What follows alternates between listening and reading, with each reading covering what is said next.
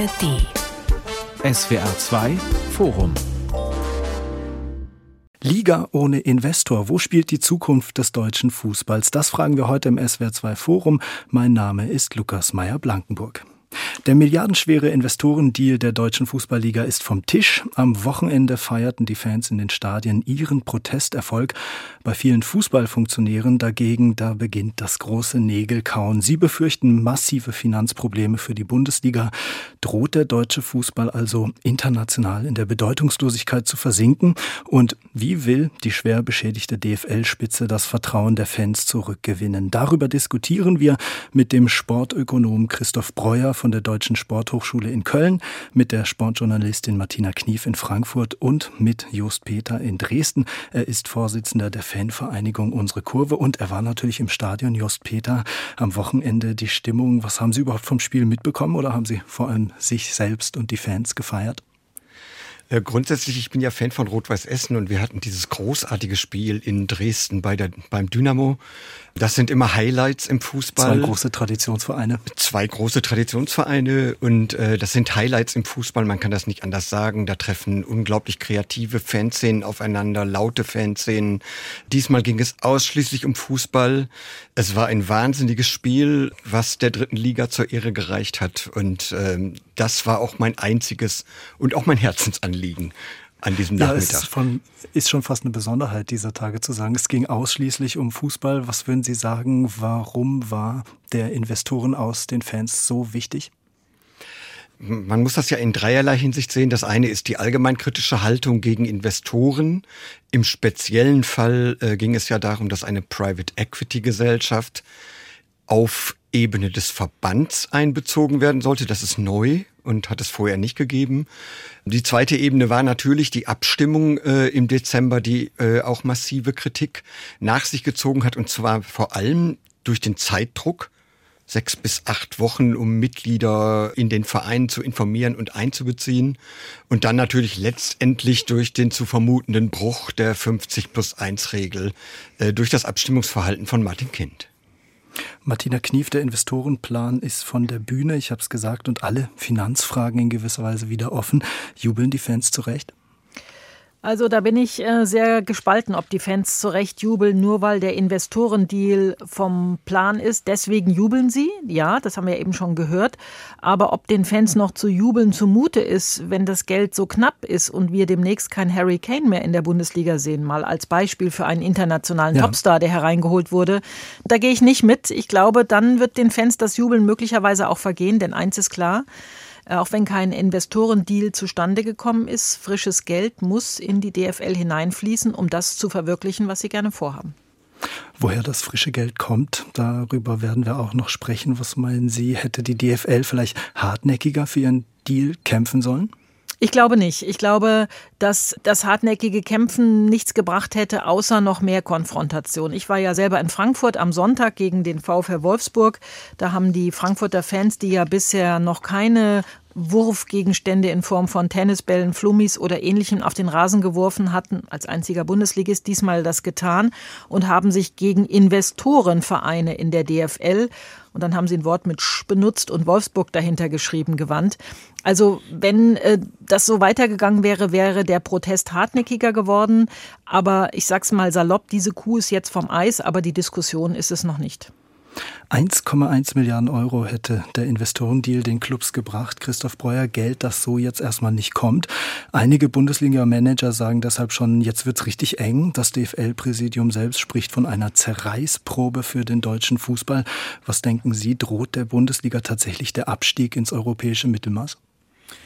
Es bleibt eben abzuwarten, ob jetzt nach der Beendigung der einen Problemlösungsvariante andere Wege gesucht werden, um die Problematik Mittelknappheit und die Frage, wie sich die DFL in einer Aufmerksamkeitsökonomie behaupten kann, wie diese Problemlagen angegangen werden. Mir scheint darüber hinaus noch bedeutsam äh, zu sein, zu klären, ob man überhaupt in einer Aufmerksamkeitsökonomie bestehen mag oder ob das scheinen Teile der Fanszene durchaus zu verfolgen, eben akzeptieren mag, dass man eben auch kleiner werden kann und dann eben das, was viel beschworen wird als das sogenannte Romantische am Fußball stärker behalten ja. kann. Was doch erstaunlich ist, ist, mit welcher großen Sorge anscheinend sehr viele der Fußballfunktionäre in die Zukunft blicken. Können Sie eine Einschätzung abgeben, wie berechtigt diese Sorgen sind? Wie groß sind tatsächlich auch die Finanzsorgen der Liga und der Vereine jetzt? Nun, die Finanzsorgen sind auf jeden Fall da, denn die Bundesliga kann sich ja nicht entkoppeln von anderen äh, Ligenentwicklungen und von der gesamten Entwicklung im Unterhaltungsmarkt. Wir haben beispielsweise die NFL, die ganz stark äh, in den deutschen Markt rein geht. Wir haben eine ständige Konkurrenzsituation im Kampf um äh, Spieler und äh, junge Talente zwischen den Fußballligen. Was nicht funktionieren kann, ist einfach, dass man dem Anspruch genügt, international möglichst wettbewerbsfähig zu sein und gleichzeitig eben das eigene Geschäftsmodell nicht weiterentwickeln kann. Kein Unternehmen der Welt kann einfach äh, stehen bleiben und nicht weiter in seine Zukunft investieren. Diese Wahrheit muss man eben aussprechen. Martina Knief, was meinen Sie, hätte der Investorendeal die Anschlussfähigkeit des deutschen Fußballs ans internationale Geschäft gesichert? So wie es zu lesen, hören oder sehen war, würde ich sagen, ja. Äh, das hätte er. Ähm, das hätte funktionieren können, wenn er denn zustande gekommen wäre. Ist ziemlich viel Konjunktiv jetzt in meiner ja. Antwort dabei. Ich kann die Frage auch, glaube ich, klar beantworten. Ja, ich glaube, das hätte geklappt und das wäre möglich gewesen. Aber das eine ist ja in meinen Augen immer viel Geld einzusammeln für seine Bedürfnisse und das andere ist es sinnvoll einzusetzen. Ich pflege ja immer den Satz, Geld schießt keine Tore, wenn es um hochkarätige Neuverpflichtungen in diversen Fußballvereinen geht. Ähm, das eine ist, das Geld zu bekommen. Das andere ist es eben so einzusetzen, dass auch kleinere Vereine, wir haben jetzt eben Rot-Weiß Essen gehört, die kämpfen darum, irgendwann mal wieder in den Profifußball aufzusteigen. Aber nehmen wir mal den VfL Osnabrück oder den SVW in Wiesbaden. Auch die müssen ja an diesem Topf beteiligt werden, um die Wettbewerbsfähigkeit in der heimischen Liga hochzuhalten. Und darüber hätte es, glaube ich, noch sehr viele Diskussionen gegeben. Die DFL-Vertreter, Just Peter, haben immer wieder beteuert, auch mit dem Einstieg eines Investors würde sich an bestimmten Traditionen nichts ändern. Also zum Beispiel an der Hauptanstoßzeit Samstagnachmittag. Warum haben Sie diesen Beteuerungen nie wirklich getraut? Äh, nun, das hat natürlich was mit den Interessen eines Investors zu tun, die, glaube ich, nicht gut eingearbeitet wurden in den äh, Vorschlag. Alleine, dass die DFL sich verpflichtet sah, diese sogenannten roten Linien einzuziehen, zeigt was von diesem Interessengegensatz, den man dort in die Liga geholt hätte. Solange so ein Modell funktioniert, das muss man dazu sagen, solange die roten Linien eingehalten werden und solange du in diesem Modell äh, die Ertragserwartungen eines solchen Investors bedient werden können, solange mag das klappen. Auf 20 Jahre ist das erstens nicht zu garantieren und zweitens, äh, das ist heute ja schon gesagt worden und äh, das ist Fans und Mitgliedern in den Vereinen sehr wohl bewusst, der Fußball ist in Bewegung. In 20 Jahren wird sehr viel passieren. In 20 Jahren wird auch äh, in der Darstellung und Vermarktung von Fußball sehr viel passieren. Und wenn ich dann in eine Situation komme, in der Erträge nicht wie gewünscht, wie erhofft erzielt werden, dann kann ich nur noch was am Produkt tun. Und uns fehlte in dieser ganzen Debatte, das muss ich dazu sagen, äh, ganz klar eine Vision, warum dieser Investor zum deutschen Fußball passt. Das wird schwierig bei einer Gesellschaft, die nur auf Profit aus ist. Und zum Zweiten fehlte uns auch von der DFL über das reine Geld, über diese berühmte Milliarde hinaus, eine Vision, was mit dem deutschen Fußball passieren soll. Welche Dinge außer dem internationalen Wettbewerb, der nun wirklich nur ein Teil einer Strategie sein kann, welche Dinge sind sonst noch wichtig? Was möchte ich entwickeln? Was tue ich, wenn ich eine IT-Plattform und eine Streaming-Plattform äh, aufsetze? Wozu ist das gut? Alles Dinge, für die die DFL nicht eine Antwort hatte. Wir werden uns mit den Visionen für eine mögliche Bundesliga in ein paar Jahren beschäftigen, auch wenn da Helmut Schmidt jetzt die Ohren schlackern würden. Ich würde ganz gern aber nochmal bei diesem Misstrauenspunkt bleiben. Herr Breuer, finden Sie oder fanden Sie das große Misstrauen, was die Fans eben geäußert haben, berechtigt? Nun, man muss erst mal herausstellen, es gab äh, nicht die klare Fanmeinung, es gab unterschiedliche Meinungen.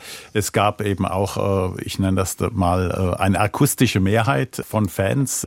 Und was ich sozusagen an der ganzen Konfliktsituation ähm, abgelesen habe, ist, dass die grundlegenden Meinungen doch unterschiedlicher sind, als es jetzt nur der Diskussionsgegenstand Investorenbeteiligung äh, bei der Vermarktung äh, der DFL anbelangt haben. Ich glaube, ja. es hat sich gezeigt, dass äh, die grundlegenden Standpunkte noch unterschiedlicher sind. Das hat meines Erachtens auch das eine oder andere Banner am letzten Spieltag gezeigt, dass jetzt sozusagen nochmal eins draufgesetzt wird an einzelnen Standorten.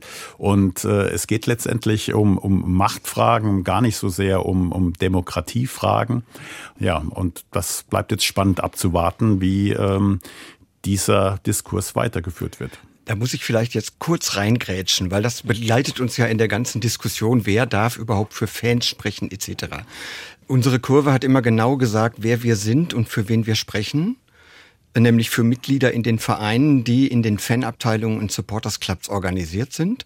Und auch die Fanszenen Deutschlands, also das Ultrabündnis, hat nie einen Zweifel daran gelassen, für wen es spricht. Bezeichnend ist aber doch, dass in der ganzen Auseinandersetzung für jede Mitgliederversammlung, der das zur Abstimmung vorgelegt wurde, und zwar jede, bei der das geklappt hat, diesen Deal abgelehnt hat. Zuletzt und das wird immer, geht immer so ein bisschen unter äh, in den Fanprotesten. Zuletzt der SC Paderborn, der äh, am vergangenen Montag, also am 19.02. eine Mitgliederversammlung hatte und äh, dort den Vorstand aufgefordert hat, gegen dieses Modell zu stimmen, was übrigens die Mehrheit, die vorher schon durch ein Kind wackelig war, komplett in die Tonne getreten hat. Das heißt nicht die Fans in ihren Stadien haben diese Entscheidung herbeigeführt, sondern eindeutig die Vereine selbst und ihre Mitglieder. Mhm. Und ich finde die Mitglieder als der aktive Teil, äh, der Teil der Fans und Stadionbesucher, die immer ihre Freizeit reinstecken, deren das Wohl ihres Clubs am Herz liegt. Diese Meinung, denke ich, ist durchaus höher zu gewichten als die des Fernsehzuschauers, der die Liga über die Sportschau oder über Sky Sports verfolgt. Ich meine, der, der Fernsehzuschauer kann natürlich dann auch abstimmen, indem er abschaltet oder sein Abonnement nicht äh, verlängert. Das werden wir in Zukunft sehen. Was, also ich, ich kann das gut nachvollziehen, das Argument. Ich denke, zur vollständigen Wahrheit gehört aber auch, dass gerade bei den Traditionsclubs häufig nur ein Prozent der Mitgliedschaft bei den Mitgliederversammlungen anwesend sind und kritische Entscheidungen häufig dann werktags äh, nachts äh, stattfinden. Was? Wo, wo nochmals äh, weniger. Äh, da wäre ich aber schon äh, auf den Barrikaden, sind. wenn das so wäre. Ja, aber Martina Knief. Martina ja, ich wollte da auch noch mal nachfragen. Ich meine, ähm, alle Fanvertretungen in den Vereinen haben ja auch einen gewählten Abteilungsleiter, nenne ich ihn mal. Das heißt ja oft sperrig Fan- und Förderabteilung oder hat genau. ähnliche Namen in den Vereinen. Also ich finde, man muss jetzt nicht alle, hm, bei Eintracht Frankfurt sind es ja, ich weiß nicht wie viele Zehntausende in dieser Abteilung fragen, sondern vielleicht den, der gewählt wurde, um diese äh, Abteilung zu vertreten. Und das ist ja, so was man jetzt alles raushört, möglicherweise gar nicht geschehen. Ich habe jetzt bei Jos Peter genau zugehört und gemerkt, dass ich auch viele Dinge noch gar nicht bis zu Ende gedacht hatte, was Sie eben gerade alles aufgezählt haben mit der, mit der Dauer des Deals oder so. Stellt sich dann auch die Frage, werden solche Fanvertreter wie Sie von unserer Kurve von der DFL auch mal gefragt? So einfach mal nur so? Aber sicherlich. Ähm, man muss jetzt das auch so rumsehen, vielleicht für Ihre Hörer und Hörerinnen.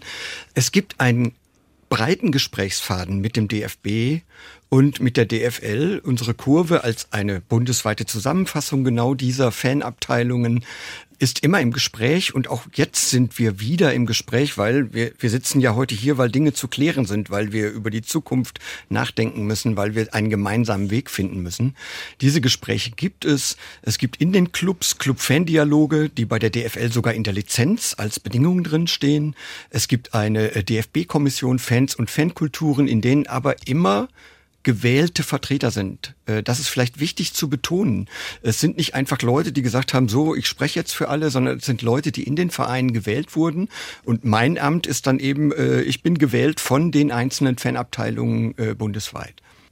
Ja, Frau aber dann, dann habe ich ja. doch, dann habe ich doch die Meinung zu vertreten. Also ich habe ja auch ein Ehrenamt und wenn ich was gefragt werde, dann kann ich qua meiner, meiner Position eine Entscheidung treffen, weil ich weiß, meine Vorstandskollegen tragen das mit. Und wenn ich weiß, sie tun es nicht, dann muss ich zumindest mal meine Vorstandskollegen zu Rate ziehen. Also ich kann aber nicht alle Mitglieder in dem Verein befragen nach ihrer Meinung. Dafür ist man ja auch gewählt am Ende des Tages. Aber ich sollte schon darauf achten, ich, ich muss ganz kurz das noch sagen, ja. ich sollte schon darauf achten, das gilt für Fanseite wie auch eben für die Vorstandsseite der Vereine, dass ich mich möglichst intensiv rückkoppel, wenn ich über so grundsätzliche Dinge äh, verhandle.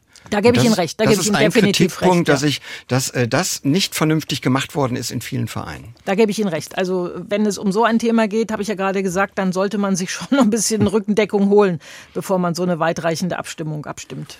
Wobei Wenn Sie das jetzt da auch nochmal hören okay. von äh, Jost Peter, Herr Breuer, Sie dürfen auch gleich, ich würde nochmal ja. nachfragen bei Martina Knief, wenn Sie das jetzt hören von Jost Peter und äh, auch das, was Sie jetzt an dem Gebaren der DFL in dieser ganzen Geschichte wahrgenommen haben, für wie glaubwürdig halten Sie die DFL im Moment noch?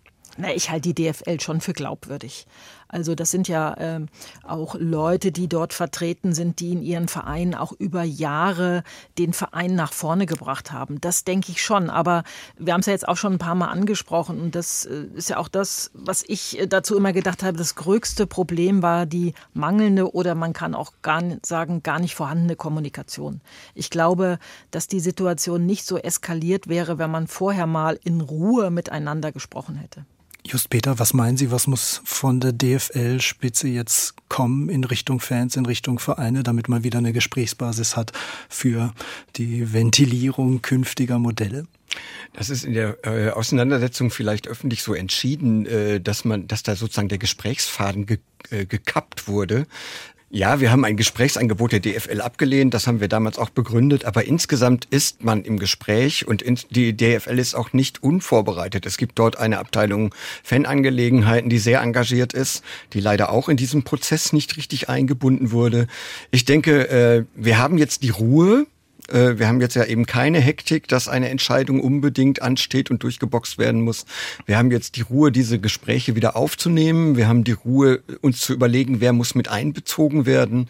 Und wir können dann wirklich konstruktiv, und da gibt es, glaube ich, keinen Zweifel dran, an einem Modell für sowohl für den Geldertrag als auch vielleicht auch für einen Ausgabendeckel im deutschen Fußball arbeiten.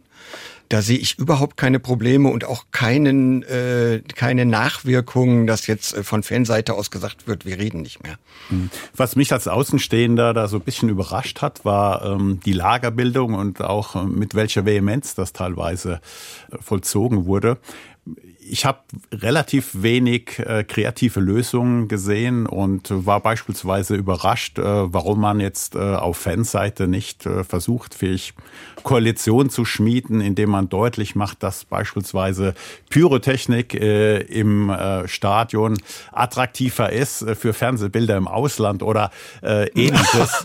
ähm, da hätte man natürlich auch gegebenenfalls interessante Koalitionen schmieden können. Ja, ich denke, das ist also aus meiner Sicht, äh, wenn ich auf dem Reporterplatz sitze, immer ein großes Problem, dass diese Wörter, die mit beginnen, immer im Zusammenhang mit DFL und DFB als Reflex geschrien werden. Das ist ja ein Reflex, wenn irgendwas ist, Fehlentscheidung vom Schiri, dann wird ja auch gleich dieses Wort in Richtung des DFB benutzt. Aber mir kommt da dann manchmal auch aus der breiten Fanbasis, wie wir es gerade gesagt haben, zu wenig zurück. Die Haltung ist erstmal dagegen zu sein und das auch zu dokumentieren. Aber äh, eine Idee habe ich auch selten gehört, zu sagen, wir sind dagegen, aber. Worauf jetzt immer wieder ganz gern hingewiesen wird, ist die ähm, vermeintliche oder auch wirkliche deutsche Besonderheit im Profifußball, nämlich immer noch das 50 plus 1 Thema, also mitgliedergeführte Vereine. Just Peter, inwiefern ist das jetzt ein Ansatz, von dem Sie sagen, der lässt sich auch gut vermarkten, damit die Bundesliga eben künftig auch attraktiv bleibt und bleiben kann? Äh, zum einen war es ja äh, sozusagen auch der Anlass, warum diese ganze Auseinandersetzung so explodiert ist. Man muss das ja wirklich so sagen. Ich glaube, das war ein ganz wichtiger Grund, dass Zweifel daran bestanden, dass 50 plus 1 von der DFL wirklich durchgesetzt wird. Das hat Herr Watzke nochmal betont jetzt äh, beim Abbruch der Verhandlungen, dass das ein Momentum der Liga ist, was die DFL weiter verteidigen und beibehalten möchte. Meine Absicht war zu sagen, dass die mitgliedergeführten Vereine bei uns ja auch gerade zu dem beitragen, was der, den Fußball bei uns aus macht. Also wir haben ein offenes Stadion mit Preisen, die es allen in der Gesellschaft ermöglichen, am Fußball teilzuhaben. Äh, wir haben daraus resultierend eine wirklich unbändige Fankultur, die sich nicht nur durch Problemfelder auszeichnet, sondern sich vor allen Dingen auch auszeichnet durch, und auch nicht nur in den Stadien, durch die Choreografien, sondern durch eine Unterstützung des Vereins. Unter Corona haben Fanszenen, äh, ich habe das schon mal gesagt, ihren Vereinen auf gut Deutsch den Arsch gerettet, indem sie auf Dauerkartengelder verzichtet haben, indem sie Sammlungen gemacht haben, indem sie auch sonst äh, sozial engagiert sind. Da ist eine ungeheure Kraft. Und äh, mitgliedergeführte Vereine werden eben auch neben dem Geld äh, widmen sich den ganzen anderen Fragen, also äh, eben sozialen Initiativen, einer vernünftigen Jugendarbeit, einem Nachwuchs auch im Stadion, äh, junge Leute ins Stadion zu holen und an den Verein zu binden. Das sind alles Dinge, die durch 50 plus 1, also durch, den, äh, durch die mitgliedergeführten Vereine gestärkt werden. Und das sind am Ende dann auch die Dinge, die man vermarkten kann, die ja auch bereits vermarktet werden. Das muss man auch so sehen. Bayer Leverkusens Geschäftsführer wurde vor wenigen Tagen damit zitiert. Er hat gesagt, die 50 plus 1 Regel könne man auch abschaffen. Zitat, es sollte jedem Club selbst überlassen sein, ob sie das machen oder nicht. Das wäre besser für die Bundesliga. Ich antworte gleich. Ich wollte noch mal was zu mhm. den Fans sagen. Das Problem bei den Fußballfans, den Fußballfans als Masse ist halt, dass all das, was Jos Peter gerade gesagt hat, jeder weiß, der auch in einem kleinen Verein tätig ist. Aber das Bild ist halt oft, es wird nur Pyro gemacht und Eintracht Frankfurt, bleibe ich mal als Beispiel, weil ich hier in Frankfurt sitze, mhm. wird jetzt zu 433.000 Euro verdonnert wegen des Einsatzes von Pyrotechnik. Das bleibt halt bei vielen, die das neutral beachten als Bild ähm, der Fußballfans hängen. Und jetzt zu der konkreten Frage. Ich persönlich, weil ich eben auch äh, ein Kind eines Sportvereins bin, ohne großen Profiverein, ähm, wäre immer eine Befürworterin von 50 plus 1 und die Basis weiter zu befragen, weil all das, was Jos Peter gerade aufgezählt hat, an sozialen Dingen, die ähm, in meinen Augen nur ein Verein leisten kann und keine AG, äh, die sollte sich der Fußball nicht nehmen lassen. Aber im Zuge der Kommerzialisierung glaube ich, dass wir möglicherweise nicht mehr über solche Dinge demnächst in 10, 20, 30 Jahren sprechen, weil es dann schlussendlich nur noch ums Geld verdienen geht. Christoph Breuer, sehen Sie das ähnlich? Ich sehe es teilweise ähnlich. Viele der positiven Dinge, die aufgezählt wurden, die gibt es nicht zwangsläufig wegen 50 plus 1, sondern die gibt es auch bei 50 plus 1. Wir würden genügend Beispiele finden, wo auch andere Rechtsformen ähnliche äh, Effekte haben, vielleicht nicht im Einzelfall äh, jeweils in der Ausprägung, aber doch viele Dinge sind äh, in der Lizenzierung vorgeschrieben der Clubs, beispielsweise was Nachwuchsteams, mittlerweile auch was äh, Frauenteams anbelangt. Und neben all den positiven Dingen gibt es natürlich auch paar negative äh, Entwicklungen. Und da würde man jetzt auch nicht sagen, dass äh, 50 plus 1 sozusagen äh, zwangsläufig davor geschützt hat. Wer die äh, Schlagzeilen äh, der letzten Wochen verfolgt hat, der, sieht auch Hinweise auf Ausschreitungen, Zugverwüstungen zunehmend Hooligans-Banners äh, an, an den Zaunzäunen von Traditionsteams. Und es ist einfach nicht so, dass das 50 plus 1, also der Status, dass es die Rechtsform gibt, ein Garant ist für, für positive soziale Effekte und äh, auch nicht unbedingt ein Garant äh, für, für die Prävention negativer Effekte. Was klar ist, es ist, ist ein Garant für die Rückbindung von Entwicklungen an Interessen äh, des ursprünglichen äh, Vereins Letztendlich könnte man tatsächlich äh, mit der Leverkusener Mitteilung äh, durchaus mithalten, wenn, wenn jetzt die Rechtsform oder die 50 plus 1 Regelung so überzeugend ist, dann äh, könnte man es ja tatsächlich freigeben und dann wird sich das ohnehin durchsetzen. So ist es nicht. Ich glaube aber insgesamt äh, ist es ein, ein, ganz schwieriger Punkt. Ich selbst bin durchaus ein Befürworter der 50 plus 1 Regelung, aber jetzt schon die Frage, wie geht man damit um? Was macht man mit den Teams? Äh, Gibt es da auch eine Solidarität in der Liga, die und unter den Fans, äh, die eben nicht der 50 plus 1 Regelung entsprechen? Das sind eben dann spannende Prozesse, die es zu beobachten gilt. Auf den Punkt möchte ich gleich eingehen. Liga ohne Investor, wo spielt die Zukunft des Fußballs? Das fragen wir heute im SWR2 Forum mit, gerade gehört, dem Sportökonom aus Köln Christoph Breuer, mit der Journalistin Martina Knief in Frankfurt und mit dem Fanvertreter Just Peter. Es wird ja gerade spekuliert, Herr Peter, dass auch die Zentralvermarktung der TV-Gelder ein Ende finden könnte. Also jeder Club sucht sich dann die beste Möglichkeit, zum Beispiel seine TV-Rechte zu verkaufen. Das Modell rette sich wer kann, Bundesliga. Gut für Dortmund, für Paderborn dann eher weniger. Sehen Sie das kommen? Das sehe ich nicht kommen. Äh, und da gibt es ja auch ganz klare Aussagen aus der Liga, dass, dass dieses Modell nicht aufgekündigt wird. Man muss ja auch sagen, dass dieses Modell ein sehr erfolgreiches ist in den letzten Jahren der deutsche Fußball nimmt genau durch dieses Modell der gemeinschaftlichen Vermarktung viel Geld ein und die Mitbestimmung der Clubs ist ja gegeben. Es ist ja nicht so, dass die DFL sozusagen top-down äh, vom Vorstand entscheidet, was zu tun ist, sondern es gibt eben genau diese konstruktive Diskussion und in grundsätzlichen Fragen kann man diese genauso konstruktiv weiter mit den Vereinen und in den Mitgliedern, also eine Stufe darunter weiterführen. Und ich glaube, es werden alle davon profitieren, weil Fans ja nicht nur Störenfriede sind, sondern eben auch Expertise mitbringen. Äh, für den, in den Vereinen ist das schon sehr gut angekommen, was den Ablauf im Stadion angeht, äh, was den Ablauf eines Spieltags angeht. Da gibt es extreme Fortschritte, weil man eben zusammenspricht und nicht versucht, von oben nach unten Marketingmodelle durchzusetzen. Diese Art der Vermarktung, Martina Knief, hat aber in den letzten Jahren zumindest auch dazu beigetragen, dass der FC Bayern München von Leverkusen dieses Jahr vielleicht mal abgesehen im Prinzip ein Abonnement auf die deutsche Meisterschaft hatte. Ja, weil er über Jahre, über Jahrzehnte einfach auch erfolgreich gespielt hat und immer an diese großen Töpfe herangekommen ist. Nichtsdestotrotz ist es ja in der Bundesliga, aber auch in der zweiten Liga, wir müssen uns ja nur den HSV angucken, mit welchem Etat es jedes Jahr wieder nicht schafft, in die Bundesliga aufzusteigen und zurückzukehren, ist es eben auch in der Bundesliga ausgeglichener als in anderen Ligen. In der Bundesliga kann der Tabellenletzte, das trifft in dieser Saison möglicherweise nicht so unbedingt auf den SV Darmstadt 98 zu, aber kann der Tabellenletzte häufiger auch mal Teams aus dem oberen Drittel oder sogar äh, aus den Europapokalplätzen schlagen. Und das haben andere Ligen nicht so oft. Und ähm, deswegen, wenn ich eine ausgeglichene Liga will, dann muss ich auch sehen, dass alle an den Fleischtöpfen partizipieren. Wenn ich das nicht will, dann dürfen Bayern München, Borussia Dortmund und Co. alles kriegen. Und die Fleischtöpfe und sind eben ja. nicht nur nationale, sondern sind zunehmend mhm. internationale.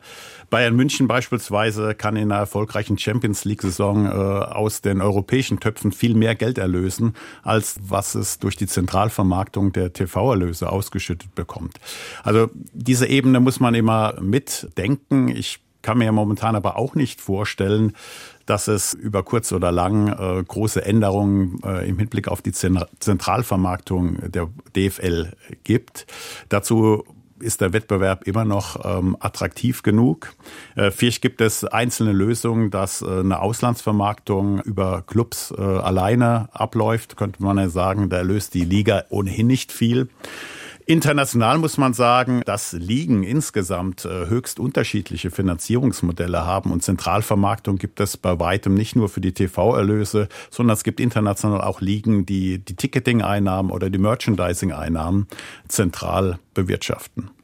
Ich bin offen gestanden, Herr Breuer, ein bisschen überrascht, dass Sie alle drei da jetzt doch so sehr einer Meinung sind. Ich habe viele sehr besorgte Stimmen in letzter Zeit gelesen und gehört, die eben doch sagen, uns droht jetzt wirklich dieser Laden, ich sag's mal salopp, auseinanderzufliegen. Also die Pläne für eine Super League sind zwar unter dem Namen Super League in der Schublade verschwunden, aber äh, als Pläne an sich keineswegs. Es gab die Meldung, dass Real Madrid und der FC Barcelona weiter an solchen Plänen basteln. Die UEFA UEFA hat eine Reform des Champions League-Modus durchgeführt, der auch den Top-Clubs vor allem entgegenkommt. Also Fachleute sagen eigentlich, die Super League ist in gewisser Weise beschlossene Sache. Sie wird halt nur anders heißen und noch ist nicht ganz klar, wann genau sie kommt, aber dass sie kommt, ist eigentlich klar. Ja, ich denke, die Super League ist natürlich nochmal ein Thema für sich. Wir waren ja beim Thema Einzelvermarktung oder ja. Zentralvermarktung. Die Einzelvermarktung wäre ökonomisch ohnehin nur für fünf, sechs Clubs äh, vermutlich interessant.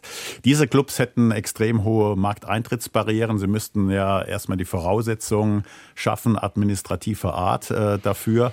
Und gleichzeitig hätten sie noch mit vermutlich viel schärferen Fanprotesten zu rechnen, als das, was wir die letzten Wochen gesehen haben. Ich möchte da noch kurz eingreifen, weil ähm, wenn man sich da gerade das Thema Super League anschaut, dann muss man doch in Deutschland auch zur Kenntnis nehmen, dass gerade in den Ligen die Investoren in die Liga hineingeholt haben, also Frankreich, Spanien, England, sich die Clubs abspalten wollen. Also es sind Real Madrid, es ist Barcelona, es ist Paris Saint-Germain, es sind die Top 4, Top 5 in England, die an solche Modelle denken. Und es gibt aus Deutschland, sogar von Bayern und Dortmund, dazu auch kritische Stimmen. Das heißt, unser Modell wird ja auch in der Liga als ein starkes Modell gesehen, wohingegen die Ligenmodelle in Spanien, Frankreich und England augenscheinlich von einigen Clubs als nicht stark genug angesehen werden. Man überlegt sich halt auch, was, wenn ich jetzt höre, für welche Summen Kylian Mbappé, dessen Vertrag ausläuft, bei Paris Saint-Germain mit großer Wahrscheinlichkeit bei Real Madrid unterschrieben hat und mal eben ein Handgeld von 150 Millionen Euro bekommen soll, dann frage ich mich, äh, diese Summen müssen ja irgendwo herkommen und die kommen nicht daher. Zugegebenermaßen sind die Ticketpreise in Spanien sehr hoch und das, was eben gesagt wurde, da kann sich nicht jeder aus jeder Gesellschaftsschicht ein Spiel des FC Barcelona oder Real Madrid im Stadion anschauen dann, dann müssen die eben neue Geldquellen sich besorgen, woher auch immer. Und wenn es durch eine Super League ist, und wir haben jetzt schon über Wettbewerb in Deutschland und ähnliches gesprochen, bei uns ist es halt so, Bayern München kann sich Harry Kane leisten und ähm, der SV Darmstadt 98 hat sich mit Sebastian Polter verstärkt. Das ist auch richtig, ja, aber jeder holt sich den Spieler, äh, den er bekommt oder der ihn stärker macht. Ich habe immer auf die Frage, Sebastian Polter die richtige Verstärkung für Darmstadt 98 ist gesagt, ja, Harry Kane hat abgesagt. Ähm, das, das dokumentiert das natürlich. Und deswegen, äh, ich habe es ja schon gesagt, also diese Zentralvermarktung und die, das Hochhalten des Gutes Wettbewerb und kein Spieler, der in der deutschen Bundesliga Fußball spielt, muss hungern, ist immer noch ein hohes Gut, was die Bundesliga auszeichnet, möglicherweise auf Kosten eines Champions League-Titels in den nächsten Jahren. Dann lassen Sie mich doch unsere ähm, Sendungstitelfrage nochmal aufgreifen. Wo spielt die Zukunft des Fußballs für Sie als Sportökonom Christoph Breuer, wenn wir sagen, wie wir jetzt gerade schon festgestellt haben, eigentlich, wir wollen bei 50 plus 1 mehr oder weniger bleiben. Eine Super League soll es nicht geben, zumindest auch nicht für deutsche Clubs, die dann darin abtauchen können. Was für ein Modell, was für ein Finanzierungs- und Vermarktungsmodell könnte es denn geben, was die DFL und auch die Fans gemeinsam beschließen?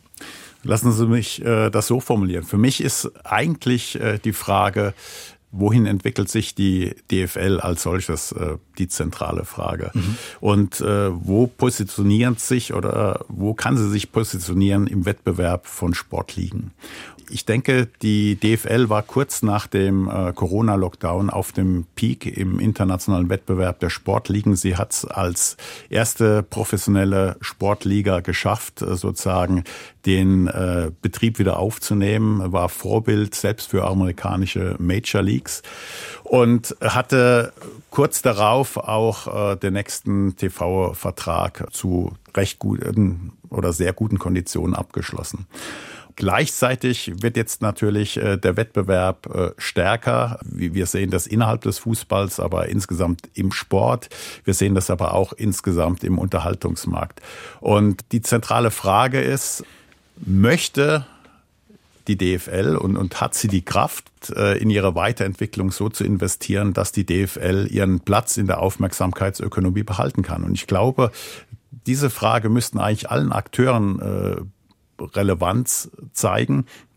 Denn letztendlich äh, ist es auch für aktive Fanszenen relevant, für, für Formen der Selbstdarstellung beispielsweise, dass äh, die DFL gesehen wird und dass die Spiele gezeigt werden und dass viele Zuschauer da sind. Ich würde sogar in vielen Dingen mitgehen. Genau das müssen wir uns überlegen, wie wir äh, im internationalen Vergleich uns präsentieren wollen.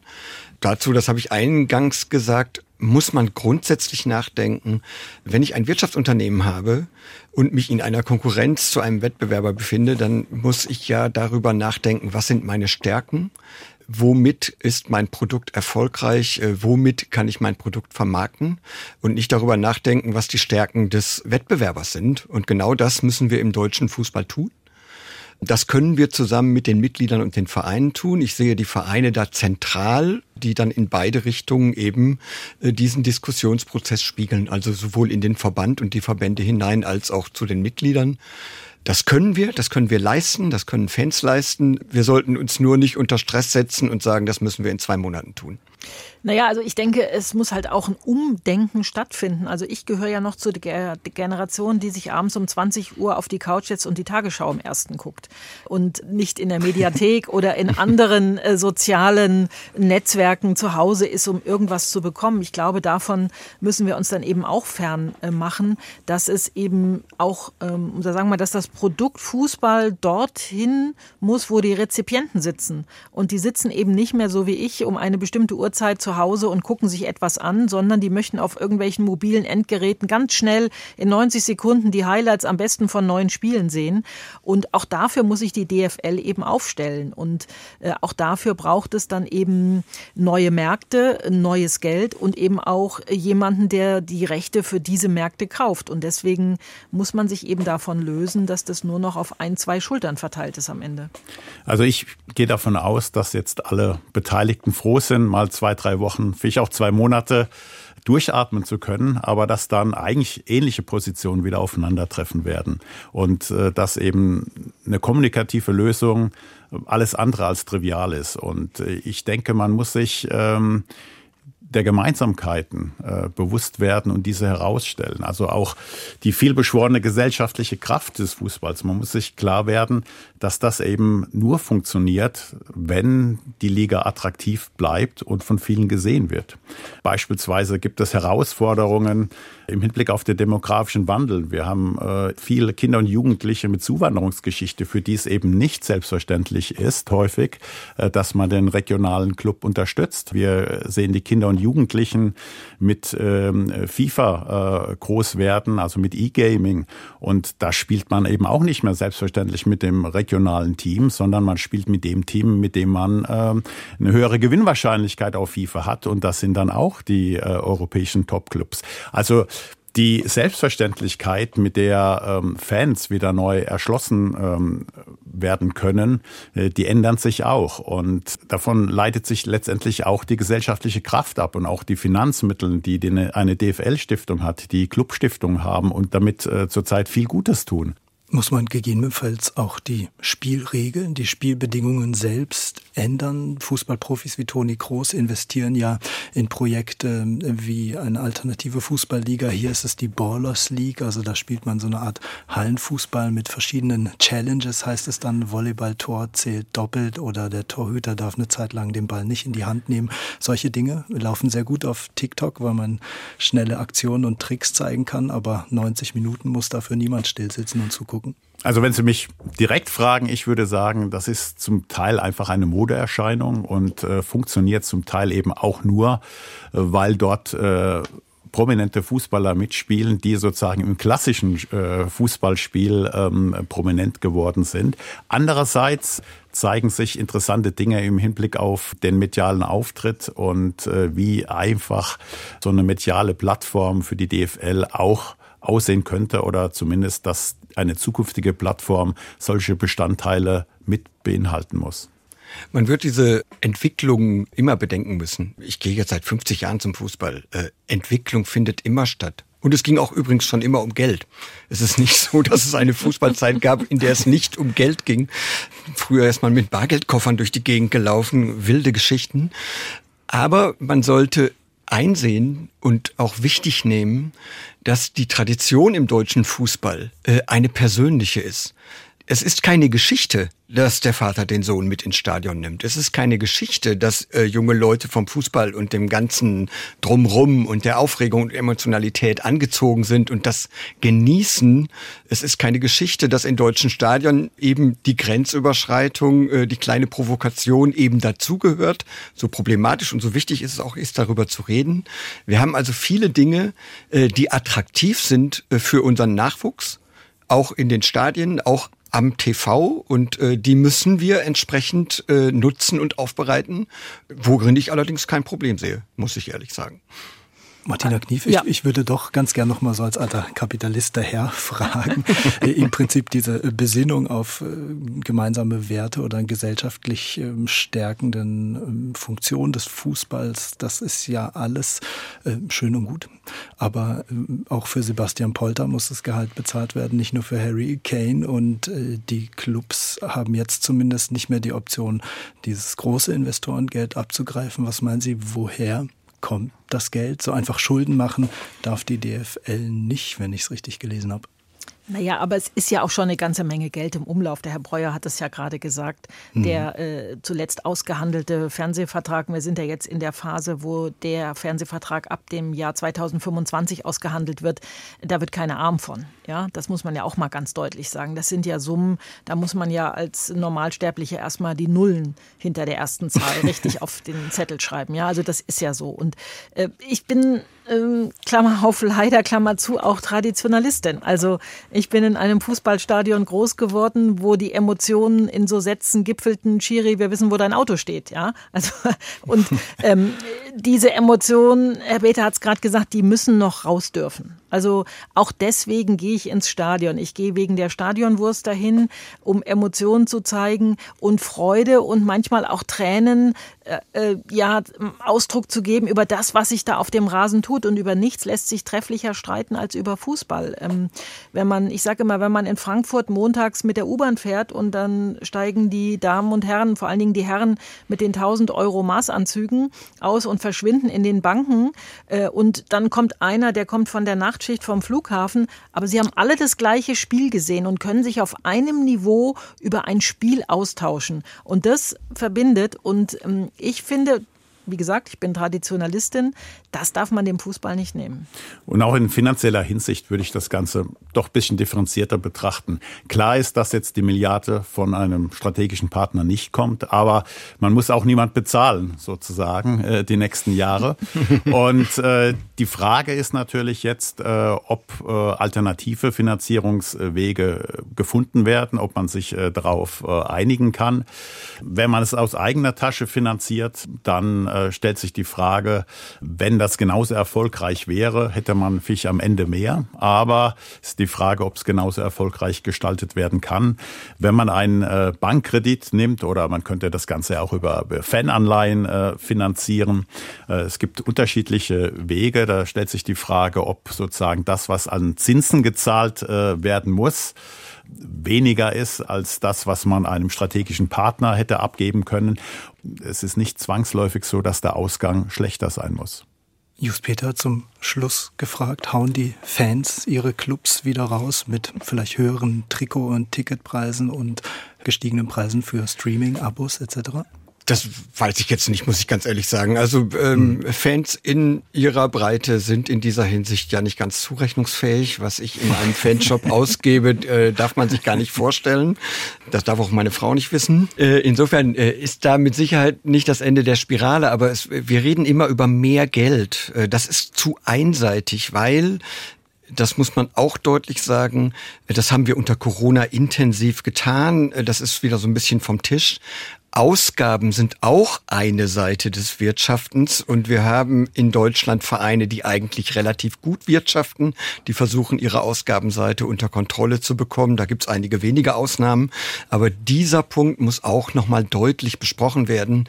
Äh, wie kann ich die Ausgabenseite reduzieren? Da gibt es einige Wege. Ich nenne nur die extremen Handgelder, die sozusagen alle in, in diesem Zwischenwirtschaftsraum äh, gezahlt werden. Äh, da kann man mit Sicherheit was unternehmen und ich denke, denke auch, dass man da auch nationale Wege gehen kann. Wobei meines Erachtens natürlich äh, die Ausgabenregulierung umso schwieriger ist, je stärker eine Liga im Wettbewerb mit anderen Profiligen äh, steht. Und, und äh, das sind wir natürlich im Fußball so, dass es vielen Talenten und auch vor allem vielen Agenten egal ist, in welchem Land ein Spieler spielt. Da ist dann doch ähm, die Gehaltssumme am Ende häufig ein entscheidender Faktor. Ich muss dem nochmal deutlich widersprechen. Fußballspieler und Profis in unseren Ligen sind nicht die Leute, die ausschließlich auf ihr Geld achten. Es gibt sehr viele Spieler im deutschen Fußball, die die Rahmenbedingungen wichtig finden, die den Club wichtig finden, in dem sie spielen, die äh, Fans ja oder nein wichtig finden. Äh, das sind alles Dinge, die in Verträgen ja intensiv verhandelt werden. Und da äh, wird auch dem Spieler Unrecht getan, der sagt, ja, du willst ja nur dahin, wo es das meiste Geld ist. Das stimmt nicht. Das will ich auch nicht gesagt haben, aber das Gehalt bleibt bei vielen immer noch ein wichtiger Faktor. Vielleicht auch, weil viele doch am Ende des Tages Berater gesteuert sind. Aber die Berater, die sind ein anderes Thema. Ich danke Ihnen sehr. Liga ohne Investor. Wo spielt die Zukunft des deutschen Fußballs? Das haben wir uns gefragt in diesem SWR2 Forum. Und für die schöne Diskussion bedanke ich mich bei meinen Gästen, bei Fanvertreter Jost Peter, bei der Journalistin Martina Knief und bei dem Sportökonom Christoph Breuer. Mein Name ist Lukas Meyer-Blankenburg.